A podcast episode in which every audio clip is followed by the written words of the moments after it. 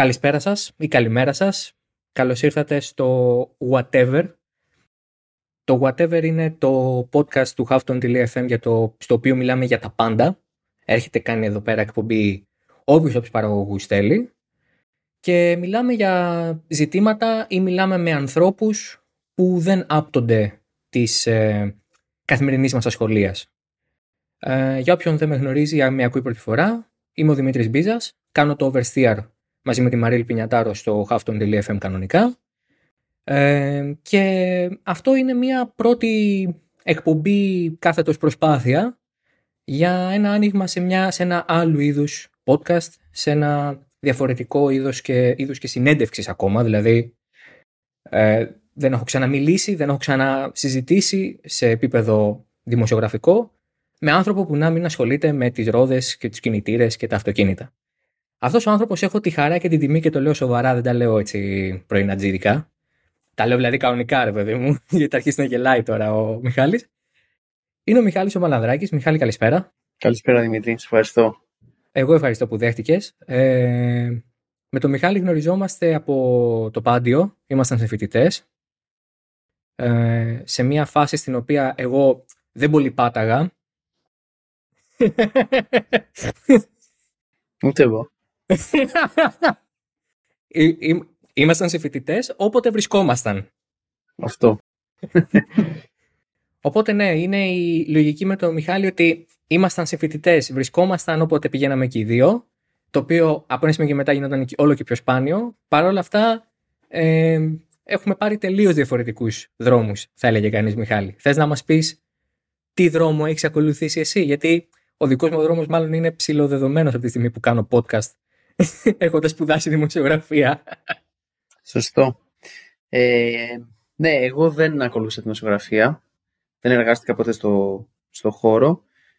Ε, παράλληλα, εγώ με, το, με, την, ε, με τη φίτηση στο Πάντιο Πανεπιστήμιο και στη Σχολή Δημοσιογραφίας που είπες ότι γνωριστήκαμε, ε, σπούδαζα και σκηνοθεσία στη Σχολή Σταυράκου. Ε, οπότε ακολούθησα αυτή την, την κατεύθυνση. Ε, και ενώ φανταζόμουν στα 20 μου ότι θα γίνω πολύ σπουδαίος σκηνοθέτης. Τελικά δεν έχω σκηνοθετήσει τίποτα, αλλά γράφω. Ε, μου άρεσε πάρα πολύ το σενάριο και κατάλαβα ότι αυτή είναι η. ίσως εκεί είναι η, η δυνατότητά μου, όχι ικανότητα, γιατί έπρεπε να το αναπτύξω, αλλά τουλάχιστον η δυνατότητα με την έννοια ότι μου τέριαζε και σαν άνθρωπος πολύ περισσότερο η γραφή από τη σκηνοθεσία. Και από το σενάριο ύστερα χάρη σε έναν άνθρωπο που γνώρισα μέσα στη σχολή και με, καθοδή, με καθοδήγησε, ε, πέρασα στη λογοτεχνία. Οπότε εγώ τώρα γράφω, έχω γράψει δύο βιβλία. Το ένα λέγεται Patriot, ε, εκδόθηκε το 2019 από τις εκδόσεις πόλης. Είναι νουβέλα. Και το Νοέμβριο βγήκε το δεύτερο μου βιβλίο, ένα μυθιστόρημα αυτή τη φορά, ε, που λέγεται «Δυναμώστε τη μουσική παρακαλώ». Ε, και ναι, για το οποίο ε, υπάρχει και η, πρόσφατα κάναμε και την, ε, την παρουσίαση του βιβλίου. Ε, οπότε ναι, έχω ακολουθήσει μια κατεύθυνση διαφορετική από σένα αρκετά. και νομίζω ότι πάντως αυτό ήταν και το καλό στη σχολή μας, ότι δεν σου έδινε ίσως μια εξειδίκευση που θα σε βοηθούσε στη, στην αγορά εργασίας, αλλά σου έδινε πολλά και διαφορετικά ερεθίσματα, οπότε ο καθένας μπορούσε κάπως να διαλέξει αυτά που του τέριαζαν. Ε, και εγώ πήρα, πήρα κάποια μαθήματα που ακουμπούσαν πάνω σε κάτι πιο δημιουργικό. Ε, και παράλληλα για να, για να τελειώσω με, το βιογραφικό μου, ε, που δεν είναι και πολύ πλούσιο, ε, ασχολούμαι και με το θέατρο και τη θεατρική γραφή. Τον Μάρτιο, τα, στα μέσα Μαρτίου θα ανέβει στην Κυψέλη, στο θέατρο τόπου Αλλού, ε, ένα θεατρικό που εγώ έχω γράψει το κείμενο με τίτλο «Όνειρα Αγγλικά» και σκηνοθετεί ο Μάξιμος Ομομούρης και είναι η πρώτη μου, το, η πρώτη μου θεατρική απόπειρα. Ε, με ενδιαφέρει πολύ σαν μέσο το θέατρο, βέβαια έχει διαφορές από τη λογοτεχνία, αλλά πάλι εντάξει, ανήκει στη, στην ομπρέλα της γραφής που, που νομίζω ότι εκεί νιώθω άνετα. με, ε, με συναρπάζει, μου, μου κεντρίζει το ενδιαφέρον το γεγονός ότι ε, ενώ ξεκινάμε από την ίδια αφετηρία που είναι το γράψιμο, ε, δίνεις βάση, ανέφερες τη λέξη δημιουργικό Δηλαδή, είναι πολύ σημαντική η διάκριση αυτή, γιατί η συγγραφή ε, κειμένων που έχουν να κάνουν με την ειδησιογραφία ή με την ενημέρωση συνήθως δεν υπάρχει δημιουργικότητα πίσω από αυτό, εκτός και αν μιλάμε για κάποιο είδους σχόλιο, ε, όπου και πάλι φυσικά περιορίζεσαι από τα στεγανά της πραγματικότητας. Ε, δεν μπορείς να σχολιάσεις κάτι που φαντάστηκες στο μυαλό σου. Σε αντίθεση βέβαια με τη λογοτεχνία, που κυριολεκτικά βασίζεται στο τι σκέφτεται το μυαλό σου. Με την έννοια ότι πλάθεις ένα κόσμο από το μηδέn. Είναι κάτι που σε εξήταρε με έναν τρόπο αυτό. αυτό αυτή η, επειδή και η σκηνοθεσία, ε, στο μυαλό μου τουλάχιστον, φαίνεται λίγο. Ε, Πιο γήινη. Ναι, όχι, όχι. Δεν το, όχι θέλω να το πω αλλιώς. Ότι η σκηνοθεσία και, η, και το να σκέφτεσαι και να κάνεις μυθιστορήματα ή να κάνεις λογοτεχνικά τέλος πάντων δημιουργήματα έχει μια ε, κοινή συνισταμένη. Βάζεις το μυαλό σου και πλάθεις ένα κόσμο. Το σκέφτηκες ποτέ έτσι, ας πούμε, σε μια παράλληλη γραμμή, το είδες με αυτόν τον τρόπο μέσα στο, στη διαδικασία να κάνεις τη μετάβαση; Ε, ισχύει αυτό που λες. Είναι πολύ σωστό ότι όντως ε, η βασική μάλλον διαφορά σε αυτά τα είδη γραφής, σε αυτό που εσύ κάνεις και αυτό που κάνω εγώ, είναι ότι το δικό σου είναι πιο κοντά στην πραγματικότητα, είναι πιο απτό, το δικό μου είναι πιο φαντασιακό. Ε, απλά νομίζω ότι αυτό που λες το ένιωθα όσο ήμουν στη σχολή, ένιωθα ότι κάτι μου λείπει εμένα από όλο αυτό το πράγμα εδώ πέρα. Όχι επειδή είναι ε, κακό, επειδή απλά εγώ αναζητούσα κάτι διαφορετικό. Το ένιωθα, αλλά δεν το είχα εκφράσει έτσι. Δεν είπα, πούμε, στον εαυτό μου ότι ξέρεις πρέπει να, να αρχίσεις να γράφεις λογοτεχνία γιατί έχεις την ανάγκη να ξεφύγεις ή να φτιάξεις έναν κόσμο ε, φανταστικό. Αλλά όμως αυτό ακριβώς ένιωθα. Ε, και νιώθω ότι δεν είναι τυχαίο ότι ακόμα και στη σχολή θυμάμαι ότι μου άρεσαν τα μαθήματα τα οποία περιείχαν μια ιστορία και μια, ε, και μια δραματουργία κατά κάποιο τρόπο και μια σύγκρουση όπως είναι η ιστορία, έτσι. Ε, υπήρχαν, δηλαδή καταλάβαινα ότι σε, υπήρχαν κάποια στοιχεία μέσα στη σχολή που με συγκινούσαν, απλά δεν είχα καταφέρει να το αρθρώσω. Να πω ότι εγώ θέλω κάτι που να πατάει με το ένα πόδι έξω από την πραγματικότητα. Αλλά αυτό ήθελα, είναι αλήθεια. Και προσπαθώ, προσπαθώ να καταλάβω ακόμα, για να είμαι ειλικρινής, γιατί προσπαθώ να καταλάβω πούμε, γιατί κάποιοι άνθρωποι, ρε παιδί μου, έχουν τόσο μεγάλη ανάγκη να. ουσιαστικά ναι, να φεύγουν από την πραγματικότητα. Προφανώς μπορείς να γράφεις κάτι και ε, να είναι πολύ ρεαλιστικό, γιατί και εγώ σχετικά ρεαλισμό γράφω. Ναι, ναι. Ή μπορεί να, ή μπορεί να γράφεις κάτι το οποίο να αφορμάται από ένα πραγματικό γεγονός ή της επικαιρότητας, αλλά όπως και να έχει είναι αυτό που λες. Παίρνεις κάτι πραγματικό για να φτιάξεις κάτι το οποίο δεν υπάρχει. Οι χαρακτήρες μου τα πράγματα που συμβαίνουν στα βιβλία μου δεν υπάρχουν. Είναι χαρτί, δεν, δεν, δεν έχουν μορφή. Δεν θα υπάρξουν ποτέ ίσως. Έχουν μια επαφή με την πραγματικότητα και συνδέσεις, αλλά στην πραγματικότητα είναι κάτι το οποίο, ε, το οποίο υπήρχε μόνο στο κεφάλι μου και εμένα αυτό μου αρέσει πάρα πολύ. Μου αρέσει πάρα πολύ γιατί όταν ακούω κάποιον να μου λέει εγώ π.χ. γράφω αυτό ή έχω γράψει αυτή την ιστορία, ξέρεις, εκείνη τη στιγμή μοιράζεται μαζί σου ένα κόσμο ο οποίος δεν υπάρχει. Δηλαδή αυτό κάνουν. Δηλαδή όσοι γράφουν αυτό κάνουν. Φτιάχνουν κόσμους φανταστικούς που δεν υπάρχουν και είναι πολύ ενδιαφέρον να δεις και πεις και την απόσταση ανάμεσα στο χαρακτήρα του συγγραφέα και σε αυτό που γράφει. Δηλαδή καταλαβαίνεις αμέσως ε, τι το καταπιέζει, τι έχει ανάγκη να εκφράσει και δεν το βρίσκει στην πραγματικότητα, τι θα ήθελε για τον κόσμο και την κοινωνία που ζει και δεν το συναντά. Καταλαβαίνεις πολύ, πολύ εύκολα ε, διαβάζοντας το βιογραφικό ενός συγγραφέα και διαβάζοντας τις περιλήψεις από τα βιβλία του ή τέλος πάντων ε, ενός σκηνοθέτη από τις ταινίες του ή ενός σκηνοθέτη θεάτρου, ας πούμε, από τις παραστάσεις του. Είναι, εμένα με εγωιτεύει πολύ αυτό. Γιατί και νομίζω ότι είναι και το βασικό θέμα όσον γράφω και το οποίο θα συνεχίσει να με απασχολεί είναι η απόσταση που υπάρχει ανάμεσα στην πραγματικότητα και στη φαντασία. Αυτό με ενδιαφέρει. Με ενδιαφέρουν χαρακτήρες οι οποίοι επιθυμούν κάτι και η πραγματικότητα δεν τους το δίνει. Είτε η κοινωνία, είτε ο αυτό τους, είτε η οικογένειά τους, είτε ο εργασιακός τους χώρος. Ε, και νομίζω ότι εκεί ακριβώς κατά την άποψή μου υπάρχει και ίσως το τραγικό του ανθρώπινου στοιχείου. Όσα θέλουμε, αλλά δεν έχουμε. Αν είχαμε όσα θέλαμε, δεν θα υπήρχαν ιστορίες νομίζω. Θα ζούσαμε, κατάλαβες. Ναι, ναι, ναι, ναι. Θα ζούσαμε τη φαντασία μας ε, και δεν θα είχαμε την ανάγκη να την εκφράσουμε. Ναι, θα ζούσαμε τη ζωή μας. Θα ζούσαμε τη ζωή μας και δεν μας έλειπε κάτι. Όποιος γράφει κάτι του λείπει, πιστεύω. Όπως γράφει δημιουργικά. Ναι, ποιο γράφει δημιουργικά. Βέβαια. Δημιουργικά, ναι. Γιατί. Καλά, μπορεί να γράφεις και δημοσιογραφικά και να σου λείπει κάτι, απλά να μην το εκφράζεις μέσα στη γραφής σου. Έχεις δίκιο, όχι. Είναι σωστός ο διαχωρισμός. Όποιο γράφει δημιουργικά, μάλλον. Ναι. Όποιο γράφει δημιουργικά, γιατί. Ε, Πάντως, εγώ επειδή το Πατριώτα το διάβασα νεράκι, δηλαδή έτσι κι αλλιώς και σαν μέγεθος διαβάζεται νεράκι, αλλά και σαν γραφή. Ε, εγώ βρήκα πάρα πολλά στοιχεία ε, πραγματικότητας ή στο, ε, προφανώς αν πάμε να ψάξουμε ένα-ένα τα στοιχεία, ενδεχομένως να μην υπάρχουν σε ένα συγκεκριμένο άνθρωπο, να μην απαντώνται σε μια συγκεκριμένη φιγούρα.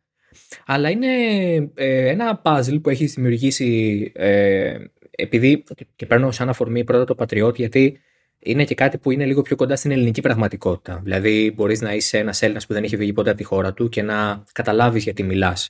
Ενώ ο πόλεμος και η, η ανταπόκριση ενός πολέμου κτλ. είναι κάτι που μόνο από την τηλεόραση μπορούμε να καταλάβουμε Το Πατριώτη πάντως, ε, ε, ε, όταν το, επειδή το ξαναδιάβασα πρόσφατα σαν ε, προετοιμασία για την ε, συνέντευξη, για τη συζήτηση, δεν θέλω να τη λέω συνέντευξη. Okay.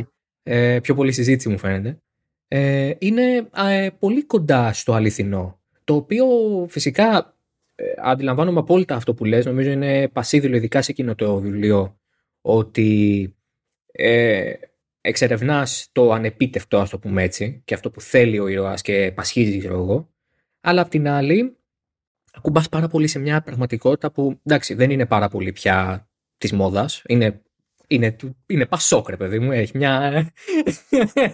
έχει μια Αντρέα Παπανδρέου, ρε παιδί μου, αύρα. Αν μη τι άλλο. Αλλά έχεις.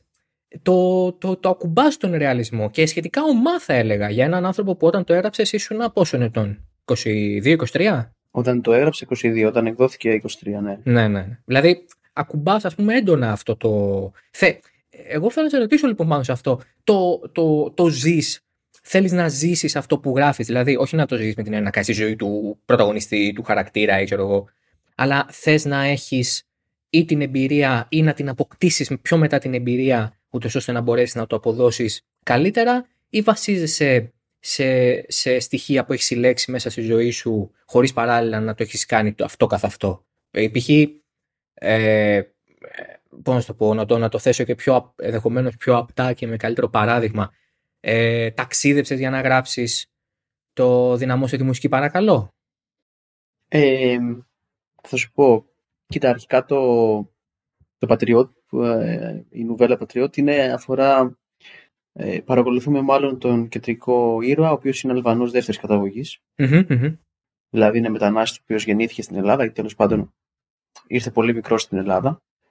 Ε, ο οποίος είναι από τα παιδιά τα οποία είχαμε νομίζω και στη σχολή, έτσι, δηλαδή είναι φίλοι μας, είναι συνάδελφοί μας, είναι άτομα τα οποία ε, είναι εντελώς ε, ενσωματωμένα στην κοινωνία, μιλάνε άψογα την ελληνική γλώσσα. ε, και το μόνο που προδίδει την αλβανική τους καταγωγή είναι η ταυτότητά τους. Mm-hmm.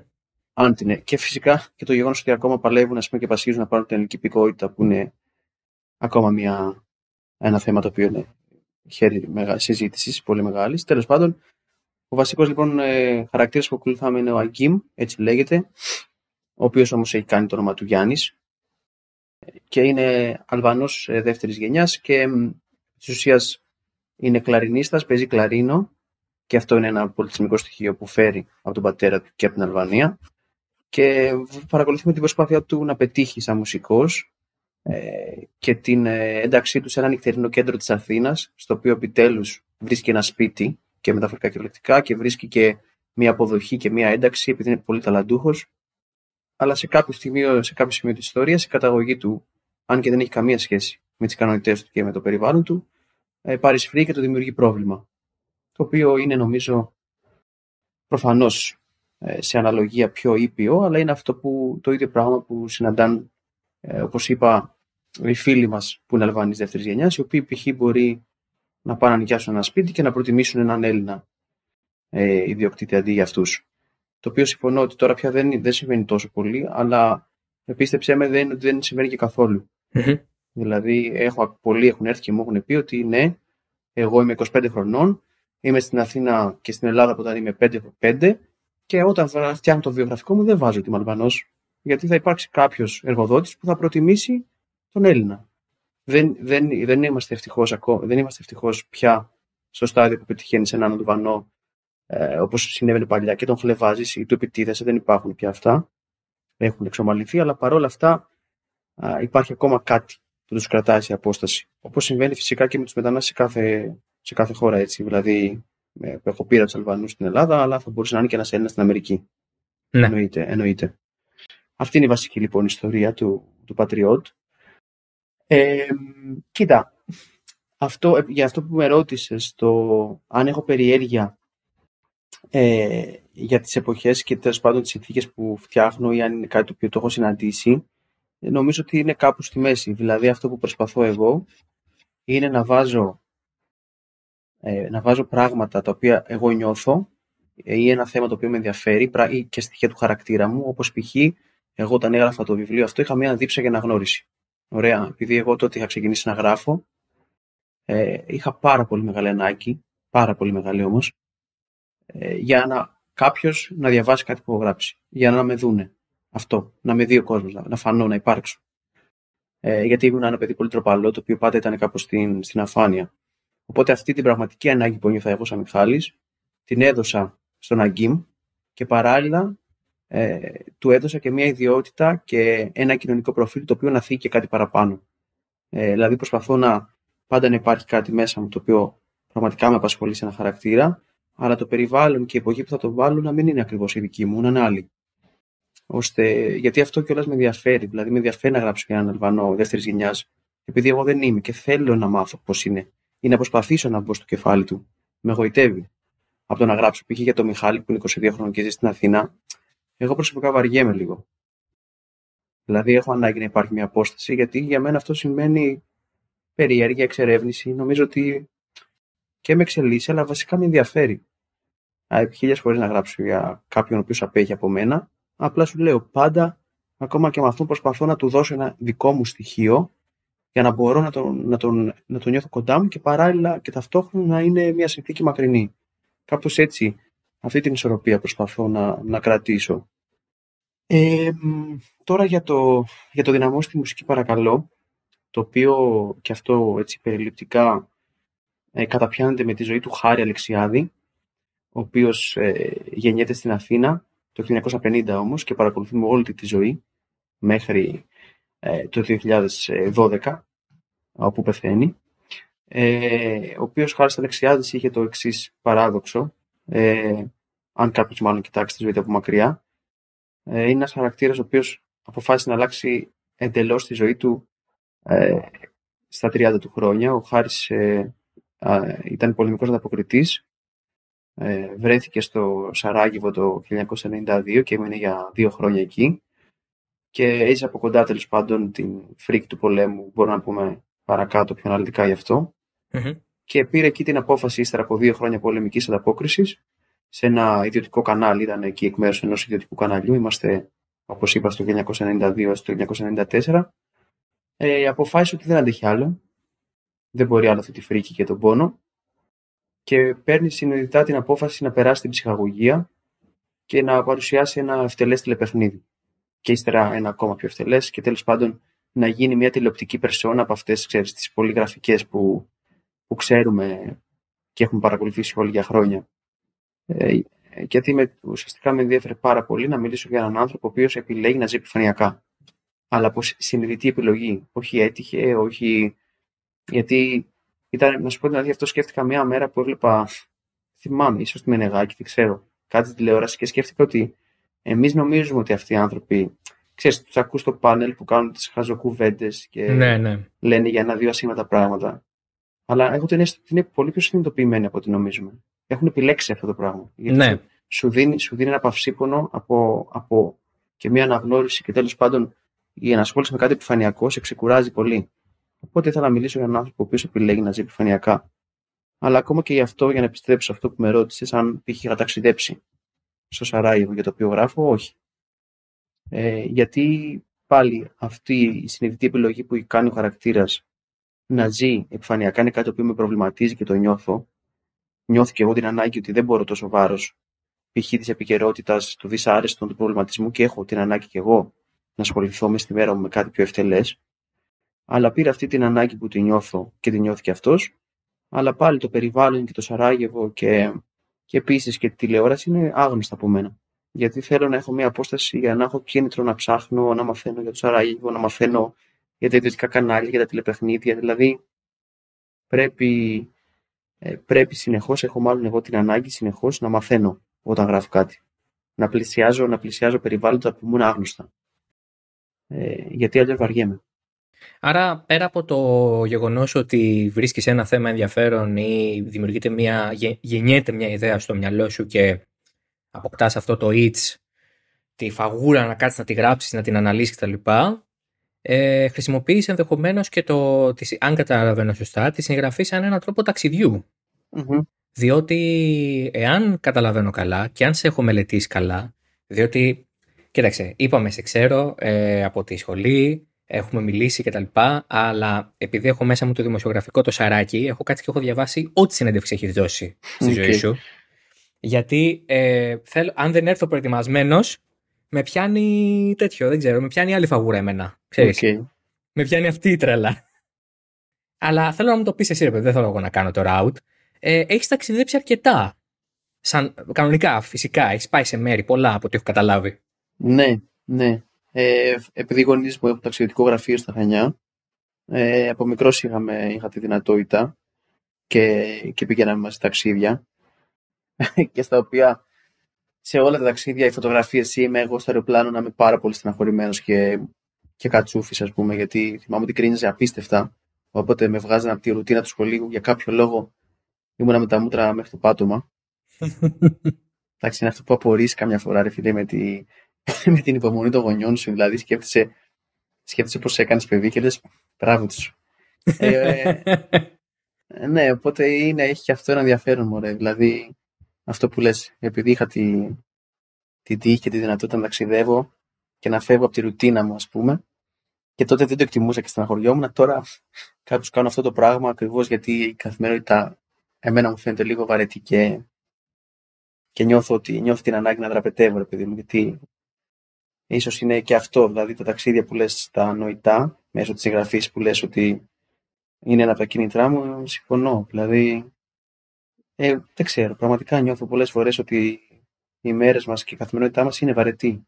Είναι βαρετά πράγματα. Δηλαδή, δεν λέω πάντα και δεν λέω για όλους. Απλά νιώθω ότι πολλές μέρες μας δεν έχουν ούτε κάποια φοβερή ιστορία μέσα τους, ούτε κάποια φοβερή συγκίνηση, ούτε κάποια φοβερή γνωριμία. Οι περισσότερες μέρες μας είναι, είναι εξαίρεση.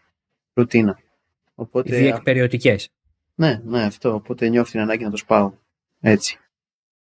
Ε, πού ξεκινάει και πού σταματάει η ανάγκη για γραφή με την έννοια ότι θέλεις να κάνεις αυτό για να βγει από μέσα σου ενδεχομένως η, η, η, η, θέληση να ξεφύγεις από μια ρουτίνα ή μια καθημερινότητα η οποία όπως είπες και εσύ και συμφωνώ πολύ συχνά μάλλον πολύ περισσότερο από ό,τι θα θέλαμε είναι βαρετή αλλά απ' την άλλη, φαντάζομαι ότι σε κάποια στιγμή θες να επανέλθεις σε αυτό που γνωρίζεις. Κάτι σε, ξανα, σε ξανατραβάει στην πραγματικότητα. Είναι έτσι ή το έχω δει εγώ τελείως λάθος και θεωρώ ότι κάποια στιγμή θα ξαναγυρίσει στο παρόν, στο εκεί, στο σπίτι σου, στο διαμέρισμά σου στην Αθήνα κτλ.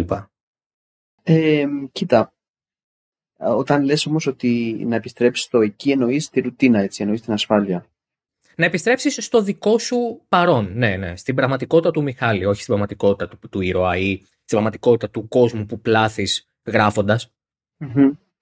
Κοίτα, αν το, αν το καταλαβαίνω καλά, νομίζω ότι σε αυτό ταιριάζει καμιά φορά και η δηλία μας. Δηλαδή, ξέρεις, είναι αυτή η περίεργη ευχαρίστηση που νιώθουμε καμιά φορά στον καναπέ όταν βλέπουμε. Εμείς,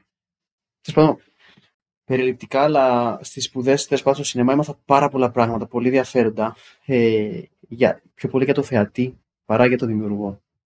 Και ένα από αυτά τα πράγματα είναι ότι, ξέρεις, ο βασικός τέλος πάντων κανόνας όταν γράφεις ένα σενάριο για το χαρακτήρα είναι μια ορολογία στα αγγλικά τέλος πάντων, η οποία μεταφράζεται κάπως ανέβασέ τον σε ένα δέντρο και πέτα του πέτρες, ας πούμε, του κεντρικού πρωταγωνιστή. Γιατί προφανώς ο θεατής, εμείς δηλαδή, θέλουμε να βλέπουμε τους χαρακτήρες στην οθόνη και στις, ε, και στις ιστορίες να, να, να περνάνε δύσκολα, να έχουν πάρα πολλά εμπόδια, να ταλαιπωρούνται. Στο τέλος μπορεί να θέλουμε να τα καταφέρουν, έτσι.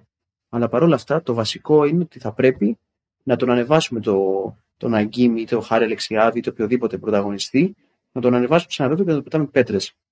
Και αυτό δείχνει πάρα πολύ το, το, το περίεργο πράγμα που υπάρχει στο θεατή και στην ευχαρίστηση που, που λαμβάνει από αυτό.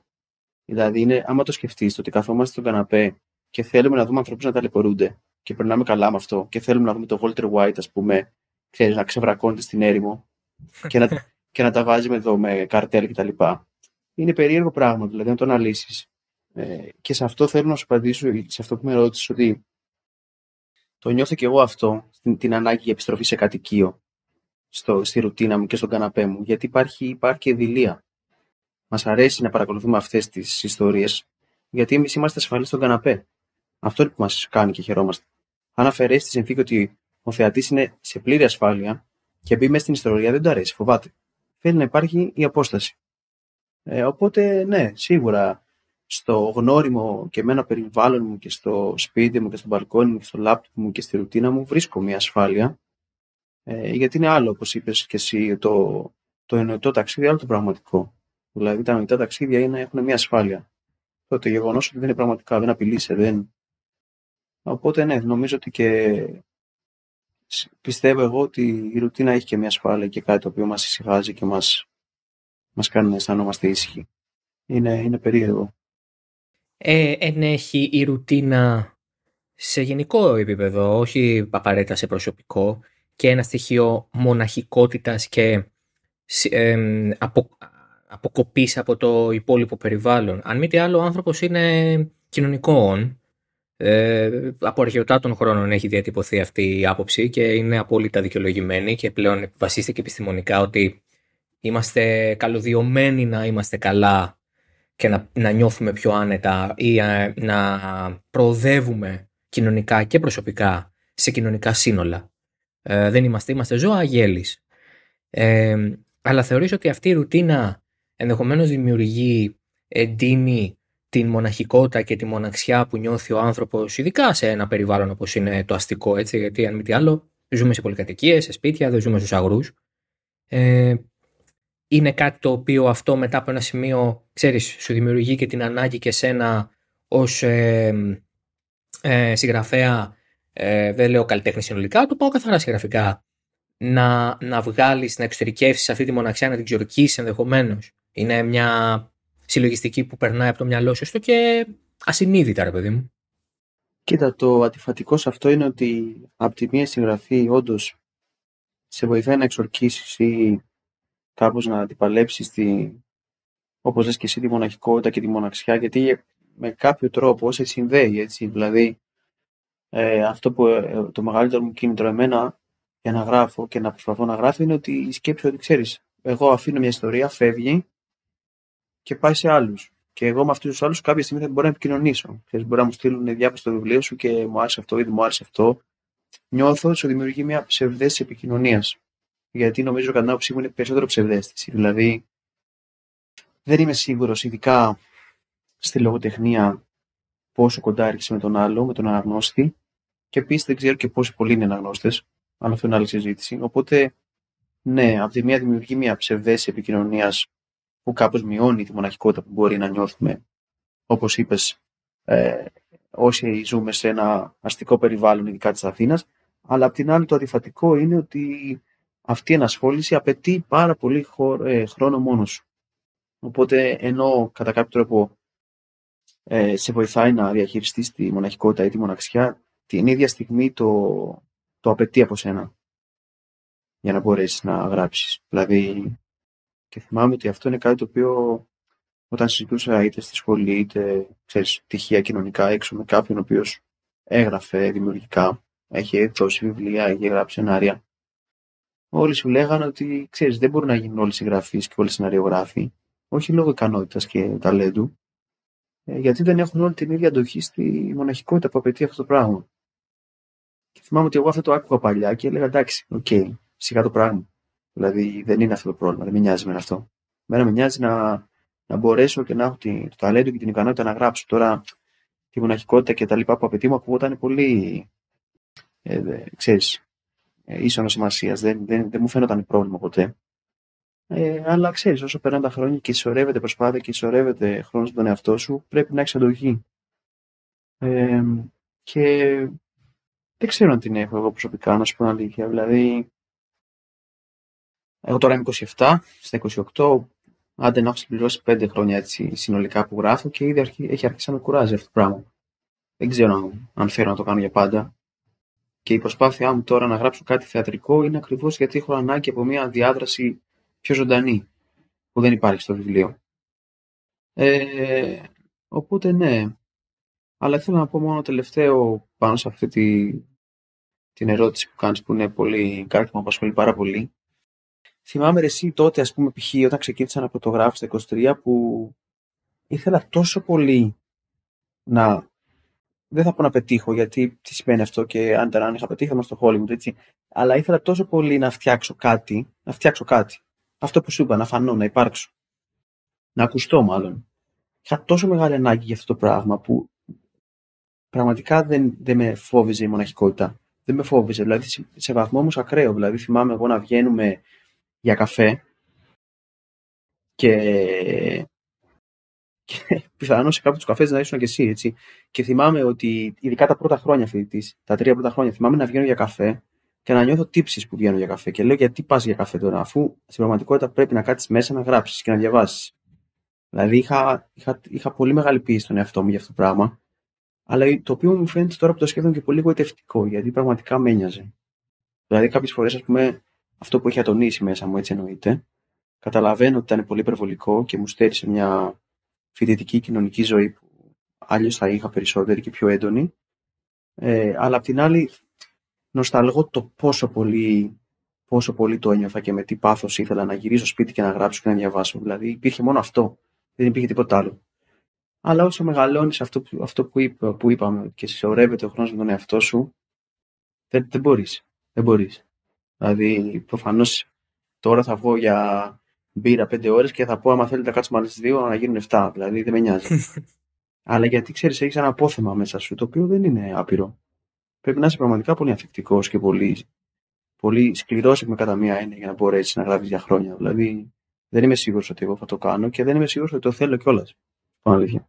Ξέρεις, εδώ διακλαδώνονται δύο ζητήματα, γιατί με άγγιξε πάρα πολύ αυτό το οι τύψεις του έξω, ε, διότι εγώ δεν, έχω, δεν είχα την ε, την προσωπική μου υποχρέωση στον, προς τον εαυτό μου να γυρίσω σπίτι να δουλέψω ή να διαβάσω για αυτό που μου αρέσει, αλλά είχα και κανονική δουλειά. Επομένως, πολλές φορές το νιώθα και εγώ αυτό που λες εδώ, δηλαδή πραγματικά αν και δεν κάνουμε το ίδιο πράγμα, ε, ταυτίστηκα πάρα πολύ. Αυτή η σκέψη, ναι, τώρα δεν θα έπρεπε να είμαι εγώ έξω, θα έπρεπε να είμαι στο PC γιατί θα βγει αυτό το πράγμα στις 2 και στι 3 πρέπει να έχω έτοιμο αυτό, ξέρεις, τα deadlines, οι υποχρεώσει ναι, κτλ. Ναι αλλά και η προσωπική μου έτσι μούρλα, ειδικά τα πρώτα χρόνια, αυτό που λες και εσύ, να γυρίσω σπίτι, να διαβάσω. Άλλο διάβασμα το ένα και το άλλο, αλλά είναι αυτή η υποχρέωση που βάζει τον εαυτό σου για την ε, και επιτυχία, με την έννοια ε, ότι, ε, ας, πούμε ότι ας ορίσουμε ως επιτυχία το να κάνεις αυτό που θέλεις, ε, πριν, πριν πάμε στη λογική της επιτυχίας ως αναγνώρισης κτλ. Και, και της ύπαρξης. Της ύπαρξης μέσα στον χώρο τον οποίο επιθυμείς να υπάρχεις, τέλος πάντων. Τουλάχιστον αυτό είναι ένας πιο ευγενής σκοπός από το να θες να υπάρχεις τελεία. Το να θες να υπάρχεις τελεία είναι λίγο πιο ε, κοινικό και ενδεχομένως να είναι και λίγο πιο ύπουλο. Το να θέλω να υπάρξω ε, εκεί που θέλω να είμαι ε, είναι ένας ευγενής σκοπός. Ε, και πολύ πιο χρονοβόρος ενδεχομένως. Το, ζήτημα, το, το άλλο ζήτημα που θέτεις και πραγματικά με, με ενδιαφέρει και θέλω να στο ρωτήσω είναι επειδή εντάξει προφανώς όσο δημιουργικό και αν είναι αυτό που κάνεις συνεργάζεσαι με ανθρώπους οι οποίοι περιμένουν από σένα τελικό προϊόν, είτε αυτό είναι ένα σενάριο για το θέατρο, είτε αυτό είναι ένα βιβλίο από την εκδοτική, για την εκδοτική και ε, οφείλεις να, να τρέχεις πάνω σε ένα πρόγραμμα, σε ένα deadline το οποίο είναι σε φάση θέλουμε αυτό το πράγμα μέχρι τότε. Είναι αυτό κάτι που στερεί από εσένα ενδεχομένως την, ε, την ελευθερία ή έχεις βρει πια έναν τρόπο να το διαχειρίζεσαι επειδή, οκ, δεν είσαι στο 15ο βιβλίο σου, αλλά σε κάθε περίπτωση είσαι στο δεύτερο βιβλίο τελειωμένο πια βέβαια και στο πρώτο σενάριο. Έχεις, το έχεις δει ποτέ αυτό σαν πρόβλημα, το έχεις διαχειριστεί καθόλου; Κοίτα, θα σου πω το θέμα είναι ότι ε, επειδή είμαστε στην Ελλάδα και τα περισσότερα από αυτά θεωρούνται χόμπι, με την έννοια ότι δεν σου αποφέρουν χρήματα. Δηλαδή, ούτε η συγγραφή σου αποφέρει χρήματα, ενώ εντάξει ένα πολύ μικρό ποσό. Εκτός ελαχίστων εξαιρέσεων που τέλος πάντων είναι εξαίρεση, οπότε δεν είναι ο κανόνας, δεν μας ε, μας ενδιαφέρει. Το θέμα είναι ότι ακριβώς, φίλε, επειδή ε, αυτές οι ασχολήσεις που αποφέρουν χρήματα δεν υπάρχει ακριβώς deadline. Δηλαδή, ε, για τους περισσότερους εκδοτικούς στην Ελλάδα, για να μην πω για όλους, ε, δεν υπάρχει αυτό το ξέρεις, που ίσως υπάρχει σε άλλες χώρες μέχρι του χρόνου να μου έχεις φέρει ένα βιβλίο ή να υπογράψει ένα συμβόλαιο το οποίο θα υπαγορεύει ότι για τα επόμενα πέντε χρόνια πρέπει να μου έχεις παραδώσει δύο-τρία βιβλία. Ε, αντίστοιχα και στο θέατρο. Τα πράγματα είναι κάπως πιο ερασιτεχνικά ίσως ή λιγότερο επαγγελματικά. Ε, οπότε όσον αφορά τα δημιουργικά δεν έχω συναντήσει πολλά deadline. Ε, πιο πολύ προς, ξέρεις, προς την εργασία και τη δουλειά του υπάρχει αυτό το πράγμα. Στα, δημιουργικά, στα δημιουργικά δεν υπάρχει τόσο. Και ίσως, ίσως όμως, γιατί η ουσία της ερώτησης παραμένει. Το θέμα είναι αν υπήρχε θα ήταν καλό ή κακό. Ε, εγώ νομίζω, εγώ θα το προτιμούσα. Θα προτιμούσα αυτό το πράγμα, το πράγμα δηλαδή η δημιουργική ας πούμε έτσι ε, απασχόληση και η συγγραφή να είναι ένα επάγγελμα και να απαιτεί από σένα, να απαιτεί όμως ε, χρόνο και συγκέντρωση και παραγωγή, αλλά ε, να σου αποφέρει και χρήματα για να μπορείς να ζεις.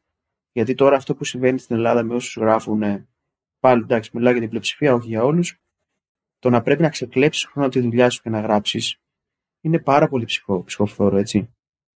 Ε, γιατί όλοι δουλεύουμε ε, σε πράγματα τα οποία εντάξει, ίσως δεν είναι ακριβώς αυτό που θέλαμε, μπορεί να είναι κοντά, αλλά δεν, μπορεί να μην είναι ακριβώς αυτό, οπότε έχουμε την ανάγκη στον ελεύθερο μας χρόνο να ικανοποιήσουμε ε, περισσότερο τα δικά μας ενδιαφέροντα. Και αυτή η διαρκής προσπάθεια να ξεκλέψω χρόνο μέσα στη μέρα από τη δουλειά για να γράψω, νομίζω ότι με δυσκολεύει περισσότερο από, τότε θα με, από αυτό που θα με δυσκόλευε ένα deadline. Άμα τα βάλω δηλαδή δίπλα-δίπλα, γιατί αυτές είναι οι δύο πιθανότητες και οι δύο διαφορετικές συνθήκες, εγώ θα επέλεγα το deadline. Αλλά ξαναλέω, είμαστε στην Ελλάδα και τα πράγματα δεν γίνονται έτσι. Δεν ζεις, δεν από το βιβλίο. Καθόλου. Όχι εσύ μόνο. Θέλω να πω αυτό, ότι η, η συνθήκη για το 99% των συγγραφέων στην Ελλάδα είναι κάνω τη συγγραφή γιατί θέλω. Ακριβώς. Το κάνω αντί να πάω για περπάτημα, ας πούμε. Ακριβώς, ναι, ναι, ναι. Είναι το pastime μου. Εντάξει, εγώ να πω κάτι, έτσι, ως outsider, ως, ως αναγνώστης. Ε, είναι κρίμα, αλλά απ' την άλλη είναι η αγορά αυτή. Με, με ποια έννοια; Ε, ναι, δεν διαβάζει ο κόσμος βιβλίο. Κακά τα ψέματα, δεν διαβάζει ο κόσμος βιβλίο. Και αυτό είναι λυπηρό. Δεν το λέω δηλαδή για καλό, δεν το λέω ας κάνατε καλύτερη δουλειά οι συγγραφείς. Το λέω για, για λυπηρό κατά την άποψή μου. Ότι η συνθήκη διαμορφώνεται από την αγορά. Αν η αγορά δεν έχει ζήτηση, ε, ξεκάθαρα. Η προσφορά μειώνεται ή η προσφορά μπορεί να παραμείνει ίδια, αλλά πρέπει να αλλάξει κάτι από την πλευρά του εκδότη, ας πούμε.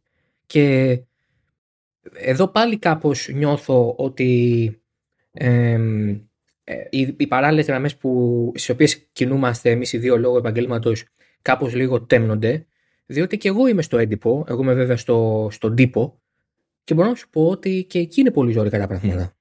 Ο κόσμος αγοράζει περιοδικό Α, αλλά σε πληροφορώ ότι η, η, η πραγματική, η, το πραγματικό έσοδο έρχεται από το ίντερνετ, από τη διαφήμιση στο ψηφιακό, το οποίο μας κάνει να λέμε κάθε μήνα «ΟΚ, ωραίο το έντυπο, πολύ καλό το έντυπο, να το βελτιώσουμε, να αλλάξουμε την ποιότητα του χαρτιού κτλ. Γιατί όταν είσαι κειμενιαία, έχεις άλλες απαιτήσεις. Εκεί και αν υπάρχουν τα deadline. Αλλά λες μετά, ναι, αλλά τα λεφτά είναι στο, στο, στο ψηφιακό. Τα λεφτά είναι στο κλικ. Το οποίο εκεί είναι που, ξέρεις, βλέπω το βιβλίο από μακριά τελείως, σαν απλός παρατηρητής και λέω, οκ, το χαρτί πεθαίνει. Και όσο πεθαίνει το χαρτί, σιγά σιγά πεθαίνουν και οι άνθρωποι που θέλουν να κάνουν αυτό το πράγμα κανονικά. Όχι μόνο full time, εντάξει, νομίζω ότι πια όποιος θέλει να το κάνει full time πρέπει να είναι το top super duper όνομα, ειδικά εδώ. αλλά σε έχει, εσένα π.χ. σε έχει κάνει ποτέ να νιώσεις αποθαρρυμένος, να πεις Τώρα κάθομαι και γράφω αυτό το πράγμα και ξέρω ότι δεν θα μπορέσω να κάνω, να, να, να το κεφαλαιοποιήσω οικονομικά. Είναι μόνο της ψυχής μου. Έχεις βρεθεί ποτέ στη φάση που να πεις γιατί ασχολούμαι από τη στιγμή που είναι έτσι τα πράγματα ή το προσπερνάς, φεύγεις τελείως από αυτό και λες: Απλά μου αρέσει και το κάνω, ξέρω την πραγματικότητα και προχωράω με αυτό. Ε, όχι, το σκέφτομαι κάθε μέρα. Ε, αυτό που λες, το αν αξίζει. Εννοείται. Γιατί ε, συμφωνώ αρχικά με αυτό που λες, ότι προφανώς επειδή, ε, πρέπει να μιλήσουμε και με εμπορικούς όρους και όπως είπες, με, με όρους αγοράς και όντως εφόσον δεν υπάρχουν αναγνώστες, πώς γίνεται να πληρώνουν τη συγγραφή. Ισχύει, αλήθεια είναι και είναι πολύ λογικό. Ε, και αυτό που λες όμως για το, ξέρεις, εντάξει, σίγουρα το ψηφιακό ανεβαίνει όλο και περισσότερο και ίσως το χαρτί να πεθαίνει και το βιβλίο να υποβαθμίζεται, αλλά αυτή την άποψη και εγώ είχα και εγώ, αλλά συζητώντας ας πούμε με κάποιους δημοσιογράφους ε, γύρω από το χώρο του βιβλίου, οι οποίοι τυχαίνει και ταξιδεύουν και πηγαίνουν σε εκθέσεις βιβλίου σε άλλες χώρες ή απλά πηγαίνουν σε άλλες χώρες και παρατηρούν πόσο και πώς διαβάζει ο κόσμος, το βιβλίο υπάρχει. Π.χ πούμε, μου, μου λέγανε για ένα ταξίδι στην Αμερική. Υπάρχει στην κουλτούρα πολύ περισσότερο το βιβλίο από ότι εδώ. Δεν, το ψηφιακό δεν λειτουργεί εις βάρος του βιβλίου. Δηλαδή το βιβλίο έχει διατηρηθεί σαν, ε, σαν ένα πολιτισμικό προϊόν το οποίο καταναλώνεται επαρκώς. Ε, και στη Γαλλία το ίδιο. Δε, εντάξει, πάλι ξαναλέω με μια επιφύλαξη γιατί είναι πράγματα που μου έχουν πει δεν τα έχω δει εγώ. Οπότε ίσως ίσως ο Έλληνας διαβάζει λιγότερο από άλλους, αυτό θέλω να πω. Μπορεί. Απλά το λέω σαν κάτι το οποίο υπάρχει πιθανότητα να ισχύει. Ε, τώρα από εκεί και πέρα, ναι, εγώ κάθε μέρα το σκέφτομαι αυτό το πράγμα που λες και να σου πω κάτι εκτός από τα χρήματα. Δηλαδή, εκτός από το ότι κάθεσαι, γράφεις κάτι και λες τώρα εγώ δεν θα πάρω τίποτα από αυτό. Ε, προσωπικά εμένα αυτό δεν με νοιάζει τόσο. Περισσότερο με νοιάζει πόσοι θα το διαβάσουν αυτό το πράγμα. Γιατί εγώ αφιερώνω χρόνο, ενέργεια και μπορείς τον ίδιο χρόνο και την ίδια ενέργεια να την αφιερώσει κάτι άλλο που έχει μεγαλύτερο αντίκρισμα. Γιατί κακά τα ψέματα, η επικοινωνία ε, είναι πολύ, πολύ βασικό στοιχείο και κίνητρο για να γράψεις κάτι. Θες να φτάσεις στους ανθρώπους, δηλαδή θα το έλεγες στον καθρέφτη σου. Αυτό είναι αλήθεια τώρα. Δηλαδή, δεν λέω να πρέπει και καλά να πιάσεις το μεγάλο κοινό ή τη τηλεόρασης ή να υποβαθμίσεις ή μάλλον να προσαρμοστείς π.χ. στην τηλεόραση και στη φόρμα της και να φτιάξεις κάτι τι και καλά για να το δει περισσότερος κόσμος. Αλλά εντάξει, προφανώς όμως θες να φτάσεις σε κάποιους σε όσο περισσότερο δυνατούς. Όχι στους, σε όλους, αλλά σε κά, κάπως περισσότερους από τους Έλληνες αναγνώστες.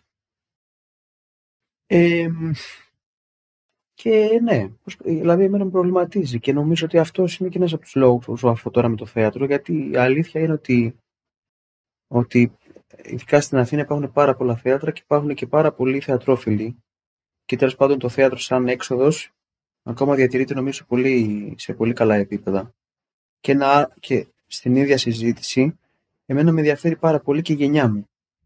Γιατί η δική μου γενιά ε, δεν συνάδει καθόλου με το ελληνικό αναγνωστικό κοινό που στην πλειοψηφία του είναι 55 plus. Έτσι. Ε, η δική μου γενιά δεν διαβάζει. Διαβάζει τέλος πάντων ακόμα λιγότερο νομίζω από τις μεγαλύτερες γενιές. Οπότε εγώ όμως που είμαι 27 θέλω πάρα πολύ να το διαβάσουν οι συνομιλικοί μου. Αλλά οι συνομιλικοί μου έχουν οι συνομιλικοί μου έχουν μια πολύ μεγάλη οικειότητα με την εικόνα. Την εικόνα να ζητούν. Τις σειρές, το σινεμά. Ε, αυτό με προβληματίζει βέβαια. Προβληματίζει πάρα πολύ. Και εντάξει. Και σου ξαναλέω και εκτός τώρα από τη γενιά, πάλι για να επιστρέψω γενικά στο κοινό, όταν ας πούμε κοιτάω επιχείρηση, πώς να το πω τώρα αυτό, ας πούμε τις προάλλες, όχι τις προάλλες, πριν από καιρό, για πλάκα, ε, είχα μπει σε ένα προφίλ, μου είχε στείλει ένας φίλος ένα προφίλ ενός συνωμοσιολόγου στο Facebook. Ωραία, δεν έχει σημασία ποιος. Ναι, ναι, ναι. ναι, ναι. Και έλεγε εκεί πέρα, έγραφε κάτι. Πώς τα δικά του, δηλαδή τώρα. Ναι, τα δικά του. Θεωρίες, έτσι, θεωρίες για αγρίου.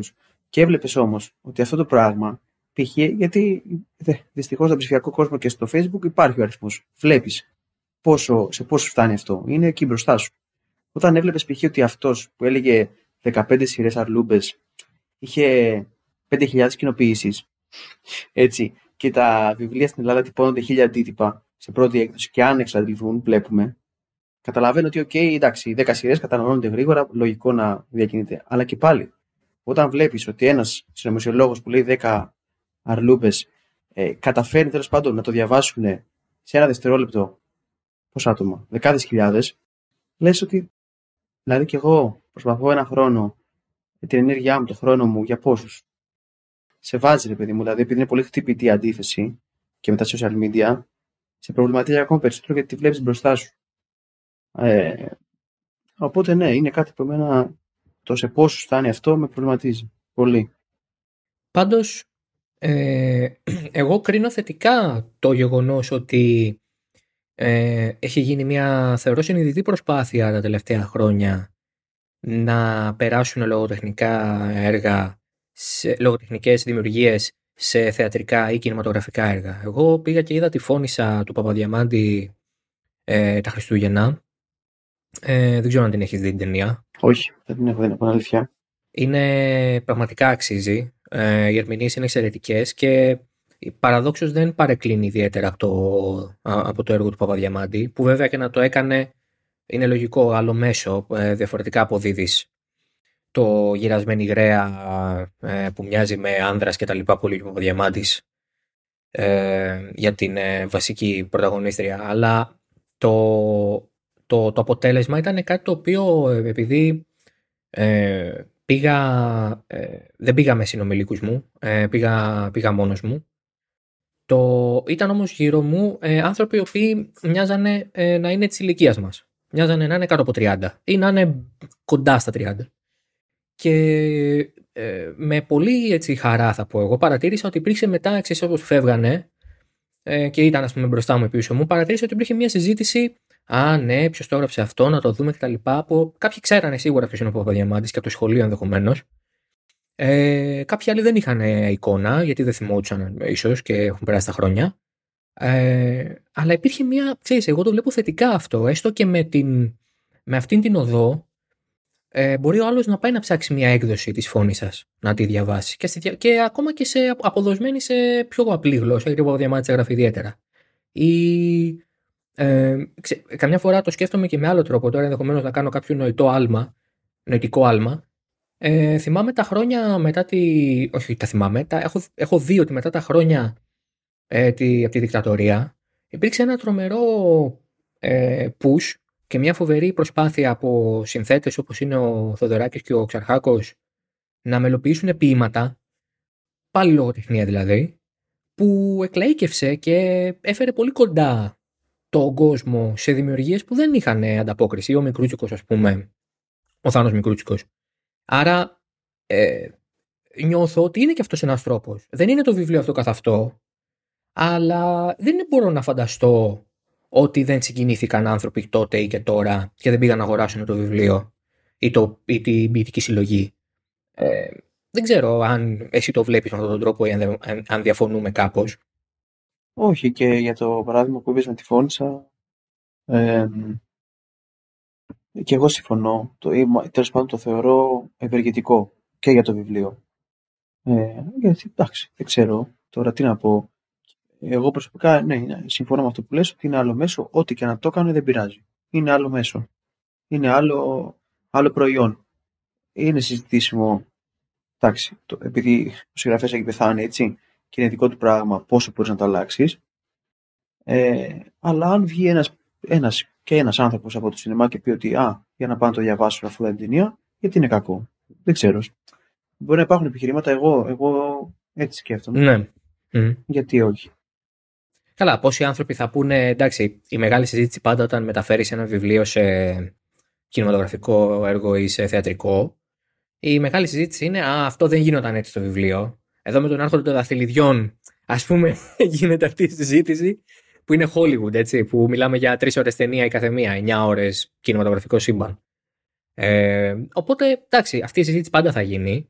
Απλά νομίζω ότι ε, το βιβλίο είναι Δε, το, το βιβλίο είναι λαϊκό. Είναι του λαού βασικά, δεν είναι λαϊκό. Δεν το, δεν το λέω υποτιμητικά το λαϊκό. Ναι, δεν, ναι, λέω, λαϊ, δεν λέω λαϊκίστικο. Το βιβλίο είναι λαϊκό, είναι του λαού. Μακάρι. Ε, και ε, τουλάχιστον έτσι το νιώθω εγώ γιατί. Εντάξει, μιλάμε τώρα για βιβλίο εννοούμε λογοτεχνία, έτσι. Δεν μιλάμε για βιβλία θεωρητικής φυσικής. Μιλάμε για ε, βιβλία, ανθρώπινες ιστορίες ή μυθιστορήματα ή νουβέλες.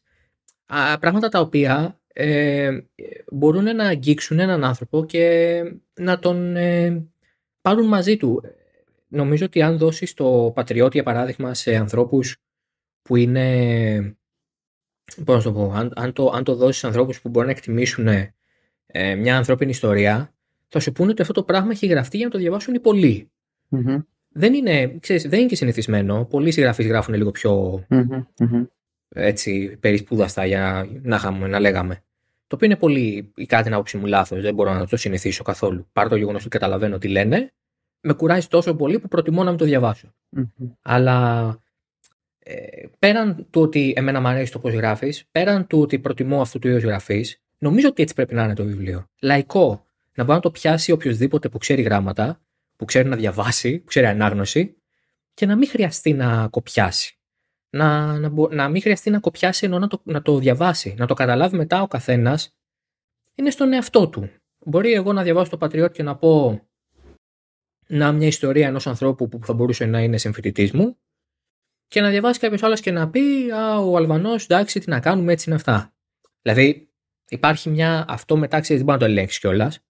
Αλλά εμένα με, με, με ενδιαφέρει και προθεωρώ ότι είναι ωραίο να έχεις ένα λαϊκό είδος, ε, όχι γραφής, ένα λαϊκό ε, αποτύπωμα ότι αυτό πάει για όλους όπως το ερμηνεύσει ο καθένας. Και το προτιμώ πάρα πολύ. Αν, γινούσα, αν, γινό, αν γινόταν έτσι ξέρεις, αν μπορούσαμε να το δούμε έτσι κάποιες φορές, ενδεχομένως το βιβλίο να ήταν πολύ πιο, όχι δημοφιλές, ε, πιο προσφυλές. Μια κίνηση λίγο πιο ευκολη Ε, θέλω να σε ρωτήσω, συμφωνείς ότι η ανάγνωση ενός βιβλίου είναι για, με έναν τρόπο το ίδιο δύσκολο με το γράψιμό του; Ε, κοίτα, αρχικά και αυτό που λες, γιατί και εγώ το σκέφτομαι και με απασχολεί, Α, ναι, παρακαλώ, συγγνώμη. Δεν, σε, δεν σου έδωσα πάσα γιατί το πήγαινα λίγο. όχι, ναι, ναι, ναι. Ήθελα απλά να πω ότι. Κοίτα, και εγώ νομίζω συμφωνώ. Είναι πολύ μεγάλη ζήτηση γιατί ξέρεις, ε, το πόσο φροντίζεις τέλος πάντων τις λέξεις ή η καλλιέπεια ή να είναι. Είναι σημαντικό στη λογοτεχνία έτσι, γιατί το εργαλείο είναι η λέξη. Οπότε πρέπει να το φροντίζεις. Τώρα από εκεί και πέρα, αν μιλάμε φυσικά. Εντάξει, υπάρχουν ας πούμε π.χ. Ε, μπορώ να διαβάσω ποίηματα ας πούμε, πιο νέων ε, νέων Ελλήνων ποιητών που υπάρχει μια προσπάθεια. Είναι, ξέρεις, τι, είναι διαφορετικό το φροντίζω το λόγο μου και το ύφος μου με σκοπό να δημιουργήσω συγκίνηση και να με καταλάβει ο άλλος. Και είναι πολύ διαφορετικό το φροντίζω το λόγο μου, βάζω δύσκολες ε, λέξεις για να, για να απομακρυνθώ από τον αναγνώστη. Δηλαδή, εγώ, εγώ, εγώ δέχομαι δύο κείμενα τα οποία έχουν δύσκολο λεξιλόγιο, έχουν έτσι μια επιτήρηση στο ύφος, αλλά θεωρώ ότι είναι ένας από τους δύο, ή μάλλον αυτό που διαχωρίζει αυτούς τους δύο που γράφουν έτσι με ένα πιο φροντισμένο και λυρικό ίσως ύφος και λέξει που δεν χρησιμοποιούμε μέσα στην καθημερινότητα, αυτό που τους διαχωρίζει είναι ότι ο ένας χρησιμοποιεί αυτό το λόγο για να εκφράσει κάτι και γιατί θέλει να το καταλάβεις, απλά θέλει να το καταλάβεις με αυτές τις λέξεις και με αυτό το ύφος, και ο άλλος θέλει να, να, να σου δείξει ότι είναι από πάνω. Ο άλλος θέλει να, να δημιουργήσει μια απόσταση του καλλιτέχνη, ας πούμε, ξέρεις εισαγωγικά, και αυτόν που δέχεται το καλλιτεχνικό προϊόν. Ε, εγώ τουλάχιστον μπορώ να διαβάσω, νομίζω ότι διαβάζοντας δύο αντίστοιχα ποίηματα, καταλαβαίνω πότε αυτός που το γράφει θέλει να επικοινωνήσει και πότε θέλει να τονίσει την ανωτερότητά του, ας πούμε, στο, στο, στο λεκτικό κομμάτι. Ε, αλλά ναι, και εγώ θεωρώ ότι εμένα τέλος πάντων προσωπικά προσπαθώ ότι οι ιστορίες, ε, τα βιβλία που γράφει να μπορούν να τα διαβάσουν όλοι. Ε, και αυτό ίσως να μου στοιχίζει σε μια ίσως λογοτεχνικότητα ή στο πόσο πολύ προσέχω τις λέξεις. Το καταλαβαίνω και το δέχομαι έτσι το, το, αυτό το επιχείρημα. Απλά εγώ έτσι εκεί ε, θέλω να επιμείνω σε αυτό. Στο να είναι ο λόγος απλός και, και συγχρονος Ε, τώρα στο, με ρώτησες ύστερα αν είναι το ίδιο ε, δύσκολη Ναι, νιώθω, ναι, ότι νιώθω ότι το. Εντάξει, με διαφορετικό τρόπο έτσι, δεν μιλάμε τώρα για. Αλλά ότι η συγγραφή ε, και η ανάγνωση απαιτούν πάνω κάτω τα ίδια επίπεδα προσπάθειας από διαφορετική σκοπιά. Ε, ε, κοίτα, το θέμα είναι αυτό ότι όπως λες και η ανάγνωση απαιτεί. Και ίσως γι' αυτό δεν διαβάζουμε τόσο ή γι' αυτό ακούς πολύ συχνά ας πούμε ή ακούω εγώ πολύ συχνά ότι ξέρεις τι θέλω να διαβάσω αυτό το βιβλίο, το τάδε βιβλίο αλλά γυρνάω από τη δουλειά πτώμα και το ανοίγω στο κομμωδίνο και δεν μπορώ. Δηλαδή δεν, δεν μπορώ γιατί είναι αλήθεια ότι το βιβλίο απαιτεί περισσότερα από τον αναγνώστη. Δηλαδή, εγώ συμφωνώ ότι ίσως είναι πιο κουραστική η ανάγνωση από την κατανάλωση μια σειράς μιας ταινίας. Γιατί ακριβώς η εικόνα είναι, είναι ίσως πιο, πιο ξεκάθαρη εικόνα, έχει σχήμα. Ενώ το βιβλίο απαιτεί λίγο να σχηματίσεις κάποια πράγματα μόνος σου. Οπότε συμφωνώ σε αυτό που νομίζω υπονοείς ότι και η ανάγνωση απαιτεί προσπάθεια και κόπο.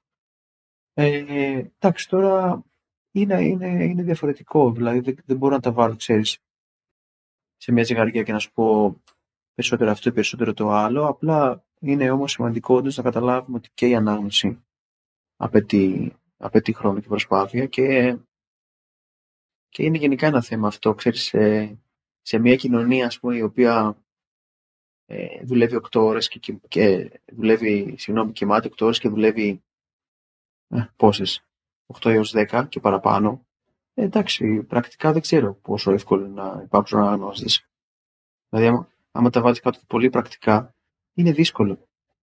Είναι, είναι δύσκολο. Το βιβλίο απαιτεί, νομίζω, μια, απαιτεί καλές συνθήκες. Είτε μες στη μέρα σου, είτε, ξέρεις, και διανοητικά και στη, στο, στο πόσο προσπάθεια και πίεση δεχόμαστε μες στη μέρα. Θεωρώ ότι όλα συνδέονται. Ε, οπότε, ναι, δεν ξέρω. Νομίζω ότι, ότι ναι, γι' αυτό θαυμάζω τους αναγνώστες, αυτούς που είναι πραγματικά αναγνώστες και τους, οριακά μερικές φορές το θαυμάζω πιο πολύ από τους συγγραφείς, γιατί, ε, γιατί, γιατί δεν περιμένουν κάτι, ξέρεις, δεν, ε, δεν υπάρχει τίποτα το, το ιδιωτελές στην ανάγνωση. Υπάρχει μόνο η απόλαυση, ενώ αυτός που γράφει, ξέρεις, μπορεί να ζητάει και κάτι, αυτό που είπαμε, μια αναγνώριση, μια επικοινωνία, να ζητάει να, ή να θέλει απλά να, να βγάλει αυτό που νιώθει. Ενώ ο αναγνώστης είναι απλά είναι για την απόλαυσή του και, και είναι για τον εαυτό του και το σέβομαι πολύ αυτό. Λοιπόν, επειδή κοντεύουμε προς το τέλος συζήτησης, ε, θέλω να μου πεις αν αυτή την περίοδο διαβάζεις κάτι, αν έχεις πιάσει τα χέρια σου και διαβάζεις, αν είσαι εσύ πια στη θέση του αναγνώστη.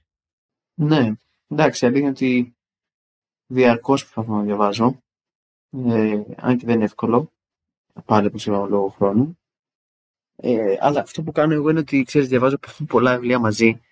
Γιατί όταν ξεκινήσω κάτι και δεν μου αρέσει, δεν το τελειώνω. Ναι, νομίζω ότι είναι, είναι πολύ μικρή ζωή για να, ξέρεις, να διαβάζουμε βιβλία τα οποία ξέρουμε ότι δεν μας αρέσουν. Ναι, ναι. Ή, για να, ή να βλέπουμε ταινίες που ξέρουμε ότι δεν μας αρέσουν. Ή να, να, δεν ξέρω, ή να κάνουμε παρέα με άτομα τα οποία ξέρουμε ότι δεν ταιριάζουμε. Είναι μικρή ζωή, οπότε διαβάζω πολλά μαζί. Ανοίγω κάτι, μπορώ να καταλάβω, ρε παιδί μου, ξέρεις, στις 50 σελίδες αν αυτό το πράγμα με κάνει να αισθάνομαι ή όχι. Ε, αλλά αυτή τη στιγμή ναι, διαβάζω, διαβάζω τρία-τέσσερα διαφορετικά. Τι ξεχωρίζεις από αυτά; Ε, Προχθές πάλι διάβασα, το έχω τελειώσει πριν από τρεις εβδομάδες, αλλά ξαναδιάβασα ένα συγκεκριμένο διήγημα γιατί είχα μια σχετική συζήτηση. Ε, θα σου πω ότι την συλλογή διηγημάτων Σωτηρία, που είναι της Χαρά, Χαρά Ρόμβι, λέγεται η συγγραφέας, και είναι πρωτοεμφανιζόμενη το πρώτο της βιβλίο. Είναι εκδόσεις αντίποδες. Και είναι... Ε, να, το, το, το αγόρασα γιατί ουσιαστικά έχει τα διηγήματα και όλες οι ιστορίες τοποθετούνται και αυτές 80s, 90s που είναι μια εποχή που, που, στην οποία η οποία υπήρχε και στο τελευταίο βιβλίο το δικό μου, οπότε ήθελα να βρω τη δική της οπτική και είναι, καταπιάνεται το κοινό όλων των χαρακτήρων είναι ο μικροαστισμός όχι ακριβώς με την κακή έννοια, όσο με την ξέρεις, κοινωνιολογική έννοια. Όλοι οι χαρακτήρες της είναι μικροαστοί, ε, ταξικά. Και δίνει μια πολύ ζεστή και ανθρώπινη και λαϊκή, όπως είπες και εσύ, ματιά. Και νομίζω ότι αξίζει. Είναι και, είναι και βανάγνωστο, είναι εύκολο. Είναι και μικρό σχετικά, οπότε θα το πρότεινα αυτό, ναι. ναι. Εσύ σκέφτεσαι, ετοιμάζεις κάτι καινούριο συγγραφικά, πέρα από το σενάριο; Το σενάριο είναι έτοιμο να ανέβει σε ένα μήνα περίπου. Mm-hmm. Ε, κοίτα, η αλήθεια είναι ότι θα ήθελα, ε, νομίζω ότι το επόμενο που θα γράψω θα είναι μια ερωτική Ε, γιατί βασικά δεν έχω προσπαθήσει να πω κάτι παρόμοιο και με ενδιαφέρει πάρα πολύ και εντάξει μου φαίνεται λίγο θυμάμαι ότι παλιά έλεγα εντάξει αποκλείται να γράψω ποτέ ερωτική ιστορία ή δεν με ενδιαφέρει καθόλου και όντως δεν με ενδιαφέρει καθόλου ε, αλλά τώρα είναι ένα θέμα το οποίο γενικά με προβληματίζει και, και μου αρέσει να το συζητάω. Μου αρέσει να βλέπω ταινίες, να διαβάζω βιβλία για ερωτικές ιστορίες. Ε, γιατί θεωρώ ότι είναι, ναι, δεν ξέρω, με, με, με εγωιτεύει πολύ. Δύο άνθρωποι που συναντιούνται, πώς επικοινωνούν, πώς ταιριάζουν, τι συμβαίνει. Ε, είναι, είναι κάτι το οποίο αυτόν τον καιρό το σκέφτομαι πολύ. Ε, και ναι, νομίζω ότι θα ήθελα ιδανικά να είναι μια ερωτική ιστορία, αλλά εντάξει, δεν μπορώ να σου πω ότι έχω ξεκινήσει και είναι, είναι ξέρεις, για κάποιον, για κάποιον που, που γράφει, ξέρεις, που είναι πολύ λογική ερώτηση, έτσι, και εγώ την κάνω σε κάποιον, γράφεις κάτι, θέλω, θέλω να του πεις ότι καταλαβαίνω ότι ξέρω για σένα ήταν μία ώρα να διαβάσεις το βιβλίο, αλλά για μένα δεν ήταν και. αυτό το, από εδώ και πέρα τι. από εδώ και πέρα να του πω τρία χρόνια τίποτα. Από εδώ και πέρα άστο. Δηλαδή είναι. Με αγχώνει λίγο αυτό το. που είναι λογική ερώτηση έτσι. Ποιο είναι το επόμενο. Απλά δεν μπορώ. Δηλαδή νιώθω ότι. Ξέρεις, καμιά φορά διαρκώς προσπαθούμε να κάνουμε κι άλλο κι άλλο κι άλλο κι άλλο και δεν υπάρχει τέλος. Αλλά ίσως μερικές φορές πρέπει να, δεν πειράζει, να σταματάς λίγο, να πέτεις μια αναπνοή, να ξεκουράζεσαι. Ε, Αλλιώς γίνεσαι λίγο μηχανή. Μηχανή. Ναι, αν μη τι άλλο, αυτό με αγγίζει πολύ περισσότερο από το σκέτο, ε, από την οπτική που, που δίνεις στο υπόλοιπο. Δηλαδή, ε, εδώ ε, σε καταλαβαίνω, ας πούμε, ε, στο, στη μηχανοποίηση, στη βιομηχανοποίηση. Ε, και από τη στιγμή που είναι και κάτι το οποίο από τη στιγμή που δεν σε λένε Stephen King, ναι, μπορείς να δώσεις τον εαυτό. Δυστυχώς. μπορείς να δώσεις. Παράλληλα όμως έχεις την ευχαίρεια να δώσεις τον εαυτό σου το χρόνο να γεμίσει μπαταρίες, να το πω έτσι. Ε, ναι, εννοείται. Γιατί τουλάχιστον δεν δεσμεύεσαι από την ε, βιομηχανοποίηση που ενδεχομένως θα, συνέ, θα συνέδε το όνομα ενός πολύ πολύ γνωστού ε, και επιτυχημένου εμπορικά συγγραφέα. Αυτή είναι η διαφορά που κάνει την ουσία έτσι. Ναι. Ε, Μιχάλη, σε ευχαριστώ πάρα πολύ. Εγώ ευχαριστώ, Δημήτρη. Ελπίζω, ελπίζω να μην ε, ε, σε έφερα σε δύσκολη θέση. Όχι, καθόλου. Γιατί παρά το γεγονός ότι αυτό είναι το day job μου, ε, δεν ήθελα σήμερα να σε φέρω σε δύσκολη θέση. όχι, όχι. δεν με έφερες. Ε, ε, εγώ χάρηκα πάρα πολύ. Ε, είναι, ε, on, on hindsight είναι κρίμα που ήμασταν τόσο ε, απόντες και δύο από τη σχολή που δεν μπορούσαμε να κάνουμε μια ωραία συζήτηση κανονικά όταν ήμασταν τότε κυριολεκτικά 10 μέτρα ένας μακριά από τον άλλον. Ισχύει. δεν ξέρω, ίσως δεν ξέρω θα μπορούσαμε τότε ενώ με, τα, με το πώς βλέπαμε τον κόσμο και τα λοιπά, δεν ξέρω.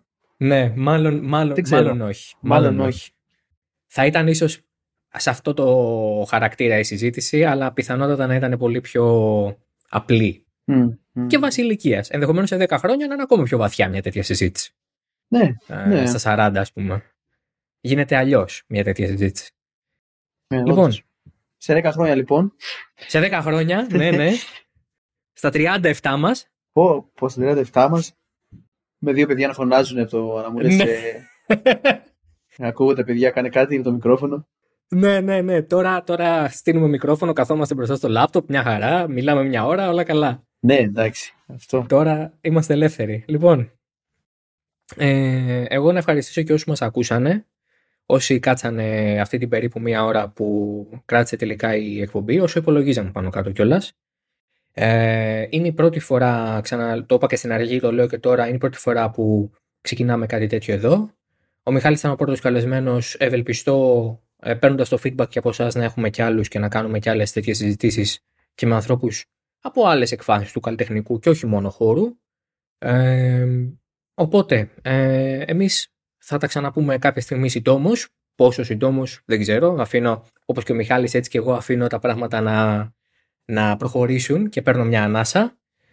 Ε, και να είστε όλοι καλά.